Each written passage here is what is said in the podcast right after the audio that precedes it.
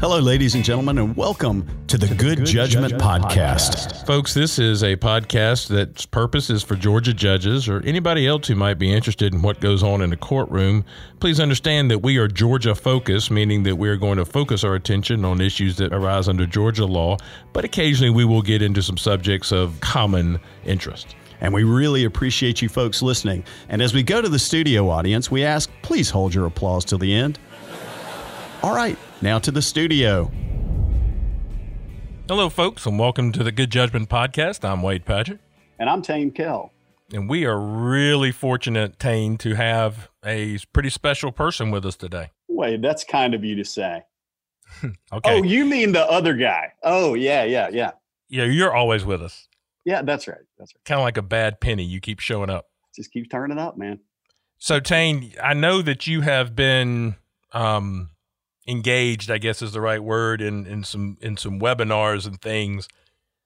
Anything new and exciting happen in that front since we were here together? I guess about a week or so ago. Well, yeah, you and I, of course, have been on a lot of webcasts and tuning into some things just to try to get some ideas. But today I was on a panel uh, for one of the local uh, sections of the bar, and they asked a question, and it was really kind of thought provoking. And so I thought I'd share it with you. The question was just tell us three takeaway things that you've learned in the course of this pandemic. And so they gave us questions ahead of time, so I had some chance to think about it. And so the three that I came up with were these. Number one, top of the list is people don't like change. And then number two is people or judges. Well, judges are, are right at the top of that list, but yeah, people don't like change.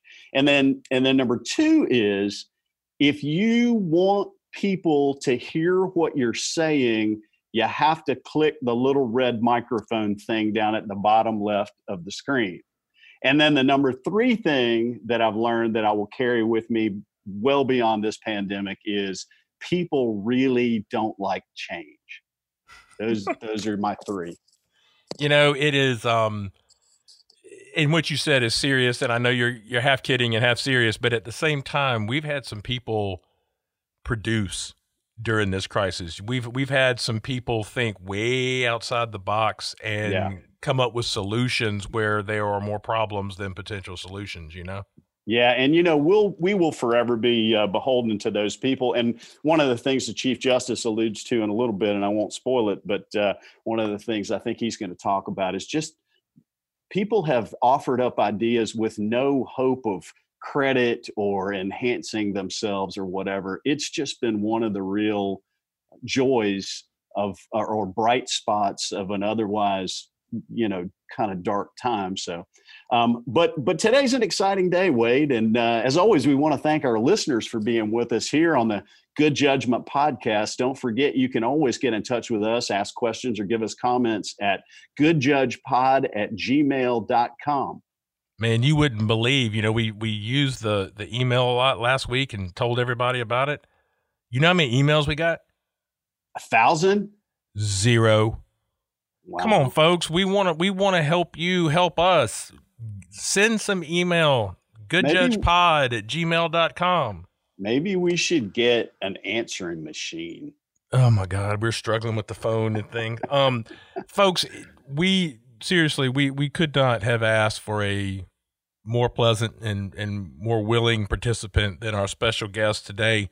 I just couldn't believe how he talked about Justice Boggs the way he normally does. I mean, I just and never clearly some bad blood there. So uh, listen carefully, folks. So we're really happy to have a very special guest uh, with us today.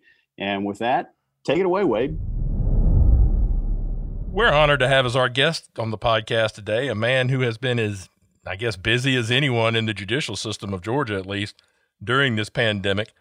When we say this pandemic caught us completely unprepared, our guest is the man who every judge in every class of court in Georgia looked to for answers, and the man that Tain repeatedly refers to as having vast powers. That's correct, and that's because he does. We are honored to have as our special guest on the podcast the Chief Justice of the Supreme Court of Georgia, Justice Harold Melton. Mr. Chief Justice, we're incredibly honored to welcome you to the Good Judgment podcast today. Well, thank you, Judge Kell. Thank you, Judge Padgett. It's an honor to be with you. Well, I wanted to start out today uh, to, to uh, talk a little bit about your background. But the first thing I wanted to bring up, uh, Mr. Chief Justice, is a, is a little story that you told me recently about an appointment that you got by the then Chief Justice of the Supreme Court. Uh, uh, I believe it was Chief Justice Sears, uh, way back in I think 2007, uh, to some insignificant get together that was happening that was something like a pandemic task force. Tell our yeah. listeners a little bit about that. So I was relatively new to the court and trying to make friends uh, as best I could. And just Chief Justice Sears called me into her office and asked me to chair this pandemic planning committee. Uh, and I said yes because I'm trying to make friends. But in, in the back of my mind, I, I viewed it as the committee to prepare for the sky to fall. And uh, so I said yes, and we, we did it. And the more we got into the, the planning and meeting, it, it turned out to be really interesting. The public health officials told us that pandemics were real. It's a matter of time. They said it's not if but when, and uh, you need to plan for a 90 day period. And so we had a bench book, and we are one of the few states in the country that had a bench book in the event of a pandemic ready to go.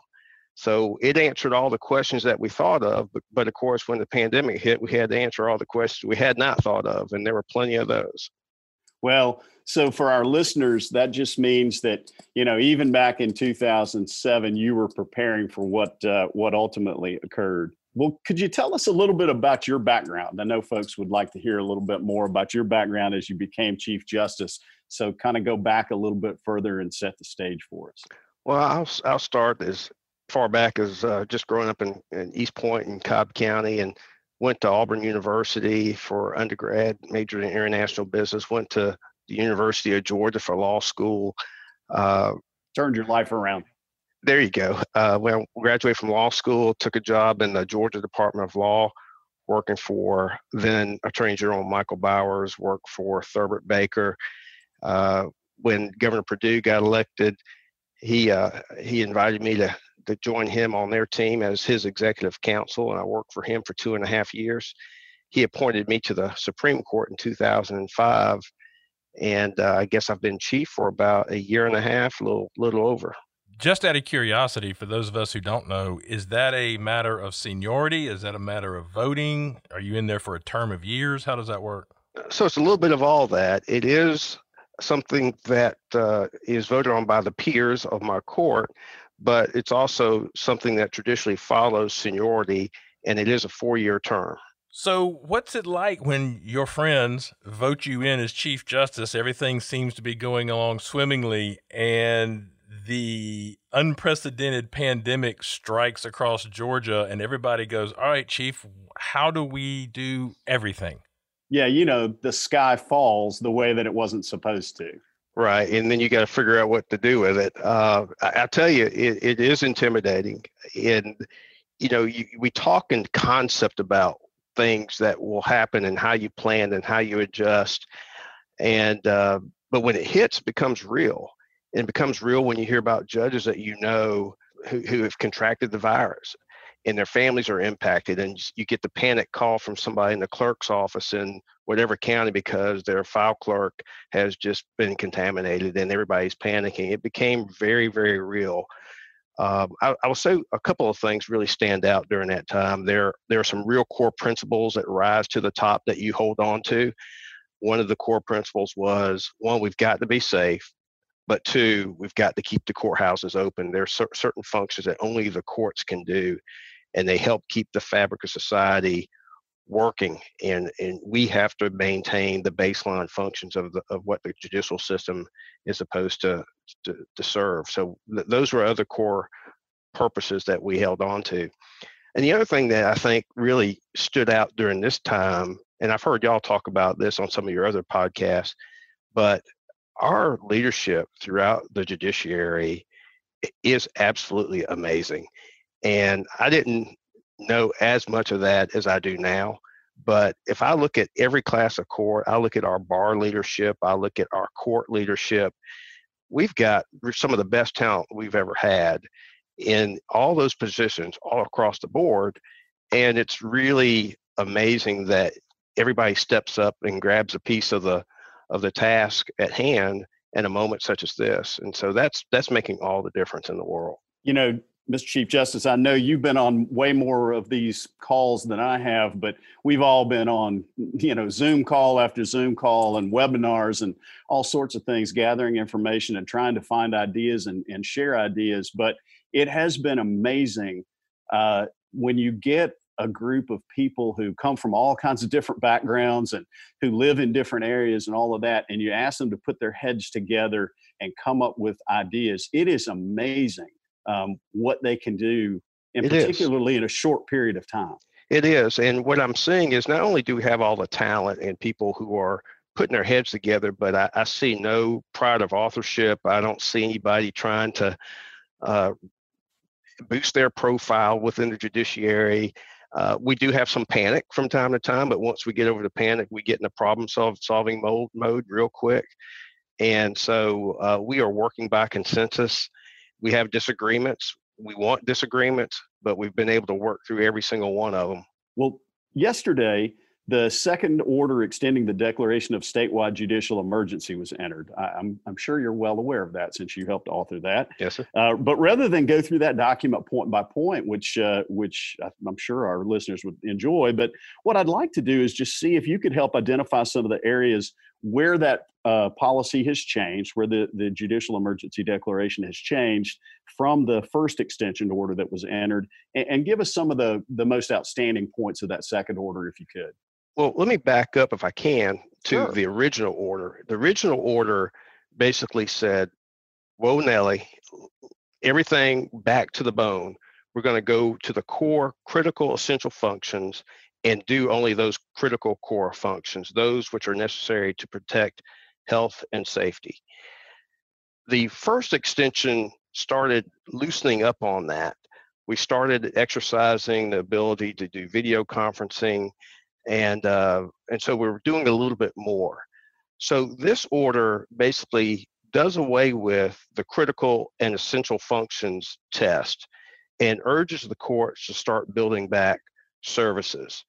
As long as you could do two things, either do it by video conference or do it by in-person proceedings in a way that maintains compliance with safety protocols. So as long as you can do those those things, then let's go ahead and open up those court proceedings. So we give the courts authority to, on a case by case basis, start moving those cases, putting an order in place where you have the, the timelines c- clearly established, and start moving cases along those those lines. The other thing we ask the judges to do, and this is somewhat burdensome, we, we realize, we've asked the courts to develop safety plans for their courthouse before they engage in extensive in-court proceedings. And the reason why we did that is because we were hearing from a number of stakeholders that they were concerned about being called into court, being compelled to come into court, and not knowing whether their their safety would be accounted for on the front end. So we want these plans to be established and then pushed out to the public so people can see before they have to get in their car that their their safety will be accounted for. So those are the two big picture items that I think make up the bulk of what what that new order is is trying to accomplish. You know the the the order that you sent out yesterday also included, I guess, a second document um, that was dealt with grand juries and in terms of court and and those sorts of things. It sounds like when you say there's collaboration, there's even among col- collaboration among your fellow justices. Our justices are f- first and f- foremost in the front line of what we're talking about in terms of collaboration. Uh, our presiding justice, David Nahmias, Justice Blackwell, Justice Boggs, Justice uh, Peterson, uh, they have really ex- developed an expertise in certain areas that have, have been critical. So Justice Blackwell has been the grand jury term of court expert as we figure out how to climb out of this this crisis and get back moving. How do you restart uh, the grand jury process, and how does that relate to the terms of court?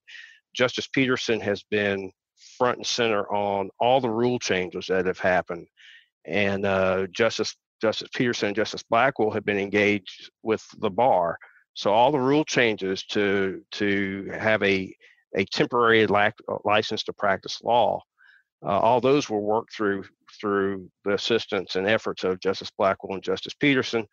And Justice Nahmias is just over everything. He's just in it, and he's re- he's engaged in every bit of it.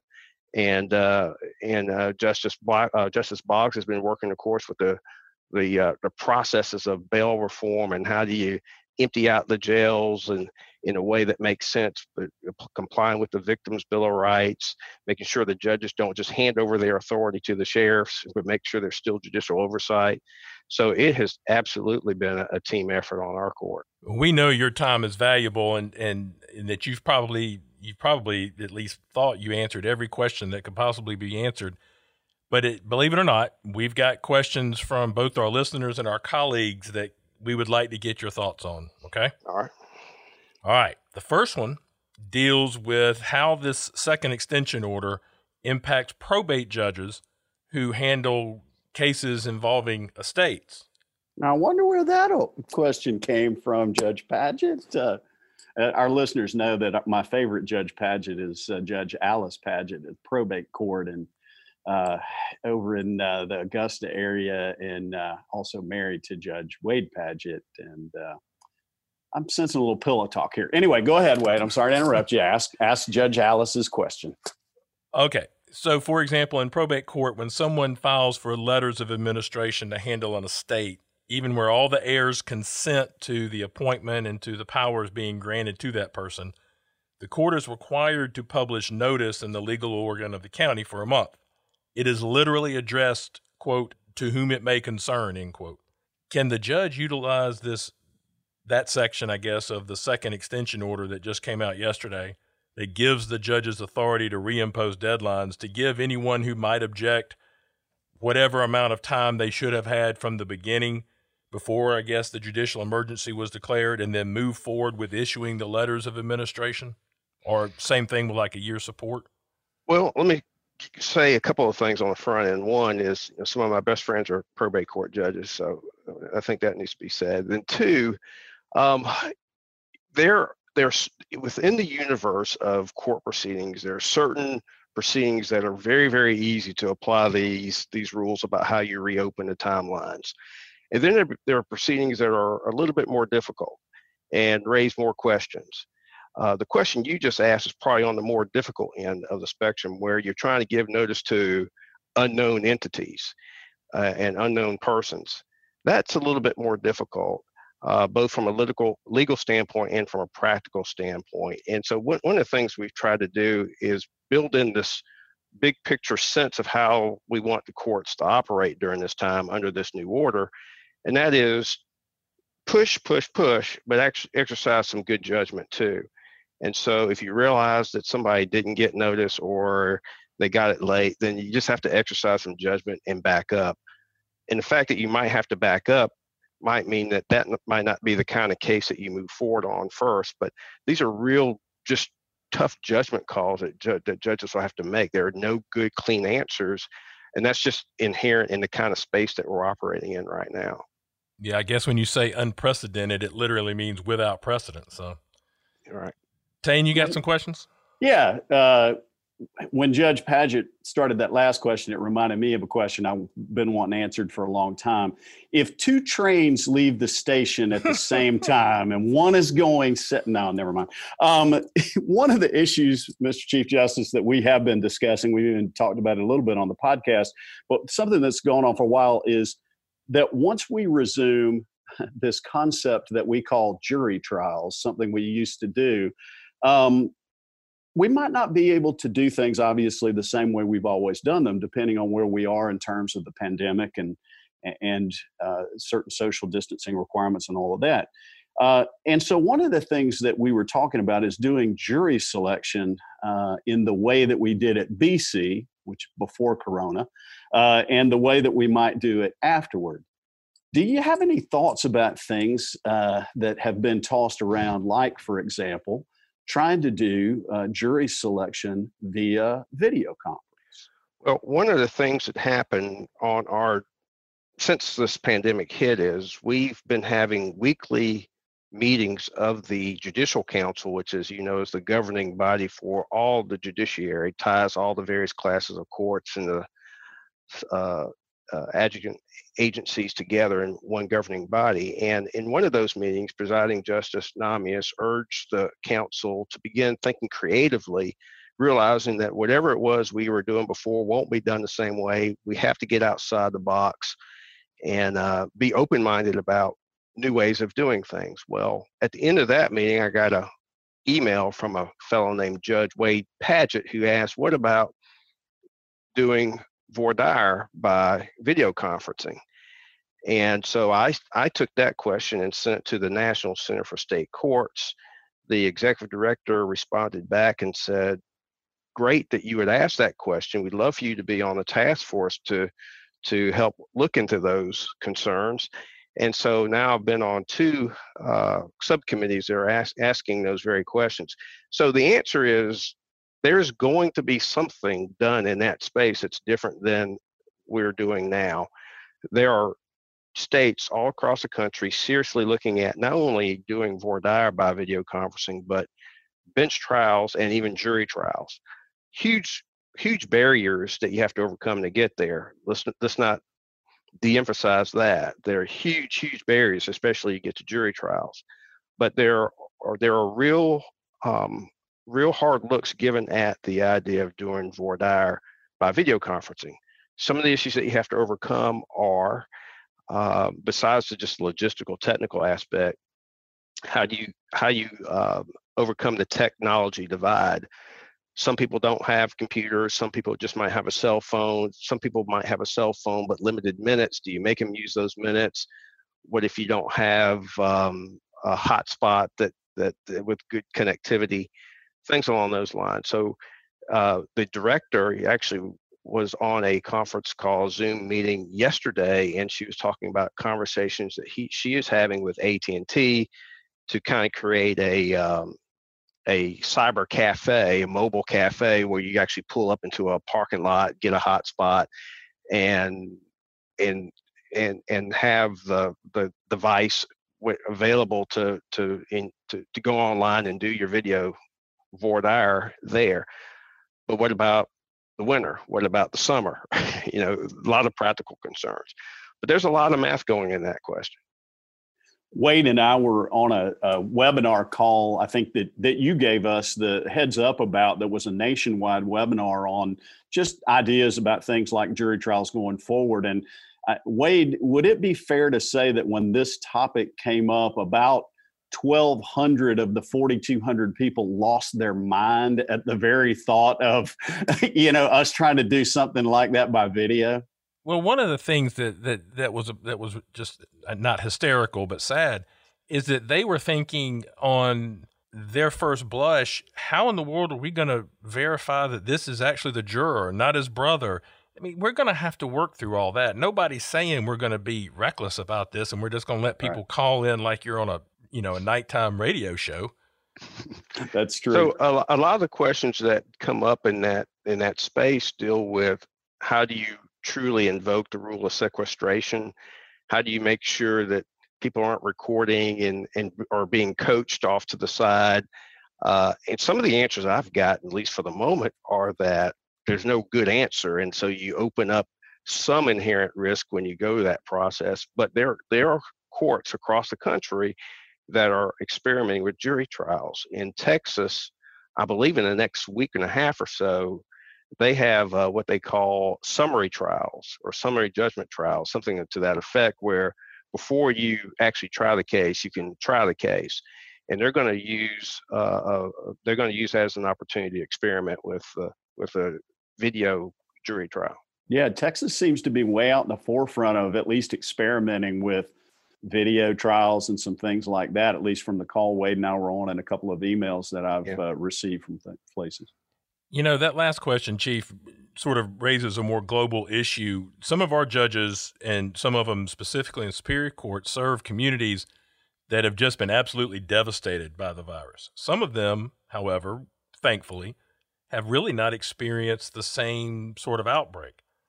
Does the second extension order that was issued yesterday allow judges locally some flexibility based upon the effects the virus has had on those different communities?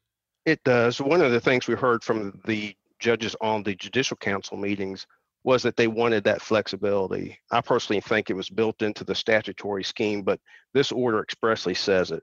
If there is a locality that has a particular high need to be more restrictive, the chief judge in that circuit has the ability to to adopt whatever public health safety guidelines are unique to that environment. That's great. Well, Mr. Justice, yesterday a second document was released in conjunction with the uh, the extension of the emergency order that was called uh, "Guidance on Grand Jury Proceedings under the Chief Justice's Second Order Extending Declaration of Statewide Judicial Emergency." Uh, can you just take a moment to talk about that document and what you what you see it as uh, as doing? So this one's a little bit more technical, uh, and it goes to what a, an existing grand jury can do again, Justice Keith Blackwell has become our resident grand jury expert. But to the extent that there is a, a pressing need, and you have a jury that's already been called in, it was it was impaneled prior to the declaration, that that grand jury can be organized and called to order to address this high pressing need as long as you determine that it's necessary, that's essential to the administration of justice, and that uh, doing so would cause delay that would impair the delivery of justice, uh, and it can be safely conducted, then it greenlights that grand jury to uh, deal with whatever needs, whatever needs to be addressed. And it seems to give the local jurisdictions a little bit of flexibility in determining the mechanics of how to do that in order other in other words how to tr- social distance people and that's right. keep, keep that safe uh, and, that's right. and that. and that exists throughout the order as well as as we ask the courts to come up with a plan. Some of the judges will were were saying well that could be pretty detailed. Tell us how to do that. And fortunately we do have judges like Judge LaGrua who or who have been working on a task force that is working on some general overarching principles, but the reality is every courthouse is different, and the plans need to be uh, need to have in mind how do you walk in the door, how do you go through the security line, how do you get on the elevators, and that might be done with tape on the floor, ropes, rearranging furniture, and so you really can't do that in a one size fits all manner. But each judge, each court is going to have to work out those plans and, and give those assurances. Judge, in our last episode, we were looking at a bunch of the reopening plans we had gotten from different jurisdictions. Some of them were even federal courts that had we had seen their uh, examples, and several of those plans anticipated the possibility that we're going to start here, but the effects of the virus might ebb and flow, so you may have to actually step back before you step forward. I know this was listed as the second uh, judicial order is there a way for in this current i guess second order for people to step forward and back as the ebb and flow happens with the virus? I think so. There uh, there is way there are ways to step forward and back. There's a lot of control within the jurisdictions and it's the judges that can decide what their capacity is to take on new cases as they open up. We're just urging them to to do that. And we're doing that because while this this pandemic is is is upon us everything is sitting and meanwhile that backlog is just building and building. And so when this pandemic comes to a close those floodgates are going to open and anything we can do to to mitigate that backlog will be very helpful. It's still going to be very difficult. When this pandemic first exploded across the state and you entered the initial judicial emergency declaration we all realized that we were unprepared, at least uh, in a in a any kind of global sense. And so, in quick order, we tried to find ways to do our work. And one of the ways that we uh, that we used and are still using is uh, the use of video technology. Do you foresee that technology remaining a part of our judicial processes and maybe even being expanded in the future, despite whatever course the pandemic might take? I, I do think we will be d- using video conferencing more. Um, one, we've become more comfortable with the technology, and we will have overcome some of these barriers and obstacles that heretofore we thought were insurmountable. But now that we know that you know how to make it work, how to work around some of these things that we thought were or, or problems and barriers, I do think we will will always use them in some form or fashion. It saves some of the travel costs. Uh, it, it uh, you know moving inmates from the jails to the to the courthouse. I'm I'm not sure how much of that we will do again, uh, and it just wouldn't make sense to. Uh, the judges have been so creative, and you stumble upon solutions that you weren't particularly looking for, and I think we're there in many in many ways. So I don't think we're going back. We had a lot of rule changes that were put in on a temporary basis. Uh, some of those may stay. Some of them may stay in a different version, but I don't think we're going to go back to where we were. Now you did uh, video arguments at the Supreme Court, didn't you? Yes. Yes. And and how did that go? Any any Justice Sotomayor moments where you know nobody knew how to click on the little microphone or whatever? Or somebody flushing have, a toilet? We didn't have any toilets flushing. Um, I'm pleased nice. to say that's awesome. We we've, I believe we've had two full weeks of oral arguments, and we're about to start up again next week, and it went surprisingly well. Uh, is the is the are the reviews I've gotten from our bench.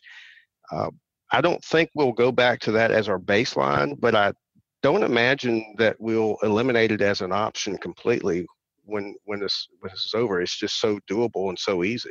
So, Chief, we know that we've taken up way too much of your time, and you've got a lot of other things to do, and we really do appreciate your time here. But as you see the trends right now, we know you don't have a magic ball, but as you see them going right now, do you anticipate having to issue another extension to this order?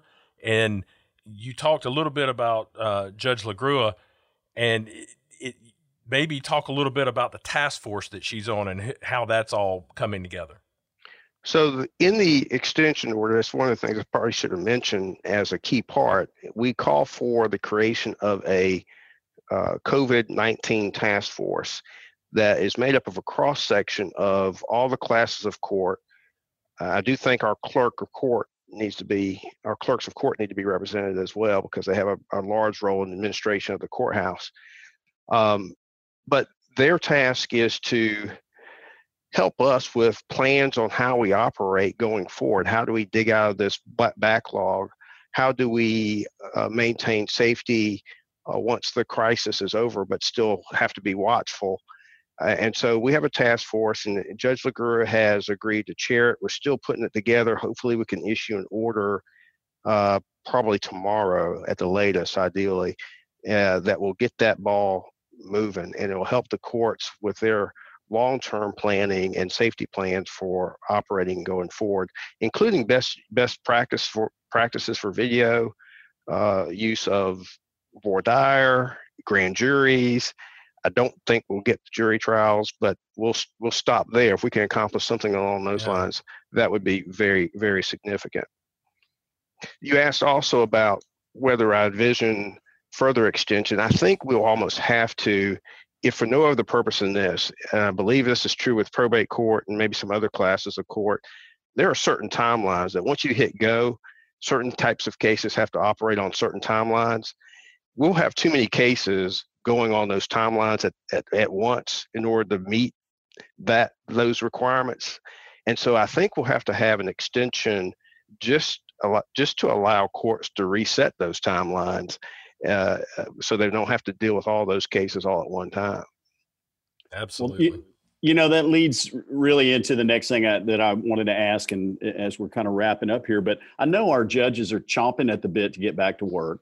Um, we know we face some serious potential backlogs once we come back online, even on a limited basis as you've been hard at work fielding questions from basically every corner of the legal field, and you're still trying to move forward with the traditional business of the Supreme Court, what are you finding the general attitude to be of the judges out there in all of the classes of court with regard to getting things back to normal or, or proceeding towards more of a normal routine? I, I think you're right. They're they're ready to work. Judges, um, I, I'm impressed. More and more are there to get the job done. They they seem somewhat restless, knowing that not just work is piling up because it's just not about the widgets.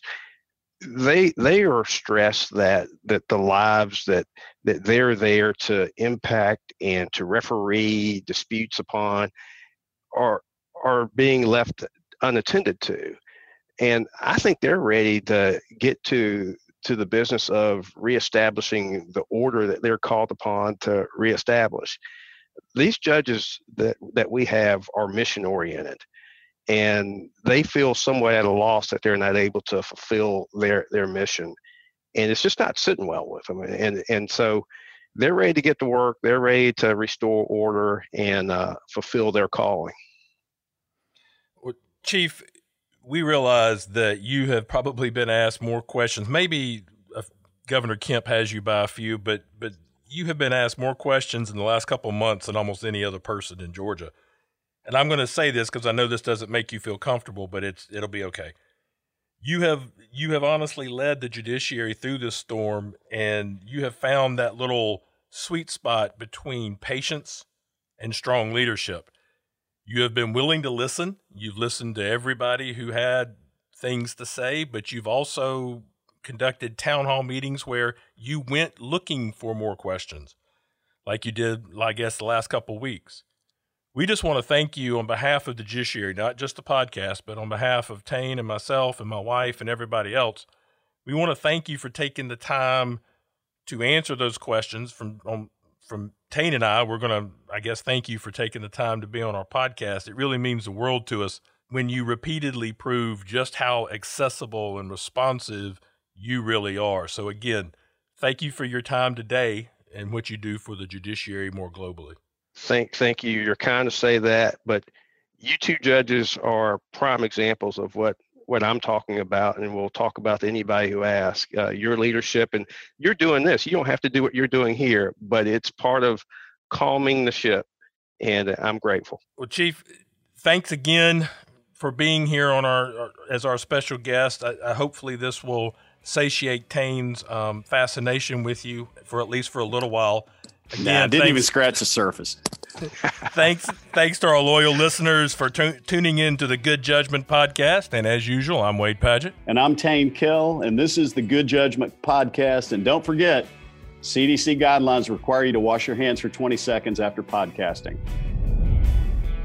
Thank you, folks, for listening to the Good Judgment Podcast. This podcast was originally the brainchild of Mr. Doug Ashworth, the executive director of ICJE. Special thanks to the University of Georgia College of Law and specifically Jim Henneberger uh, for their technical assistance and providing the studio for us. Thanks, as always, to Stephen Turner and Turner Up Media, who does his best to get as much of our stupidity as he can but he can't get it all. We are eternally grateful to CSCJ, the Council of Superior Court Judges, for allowing us to handle NJO and their support in this project. Folks, these are our own opinions. They represent the opinions of Wade Padgett and Tain Kell and do not reflect the opinions of the Council of Superior Court Judges, UGA College of Law, ICJE, or really anybody else for that matter. You can contact us at our website at goodjudgepod.com or you can contact us on email at goodjudgepod at gmail.com. Folks, please rate and review our podcast on whatever listening app you may be using. It'll go a long way to help others find the podcast. So, Tain, I guess we better bang the gavel on this one. Anything else you feel like we need to say? No, that's all, Wade. Thanks for listening to the Good Judge Men Podcast.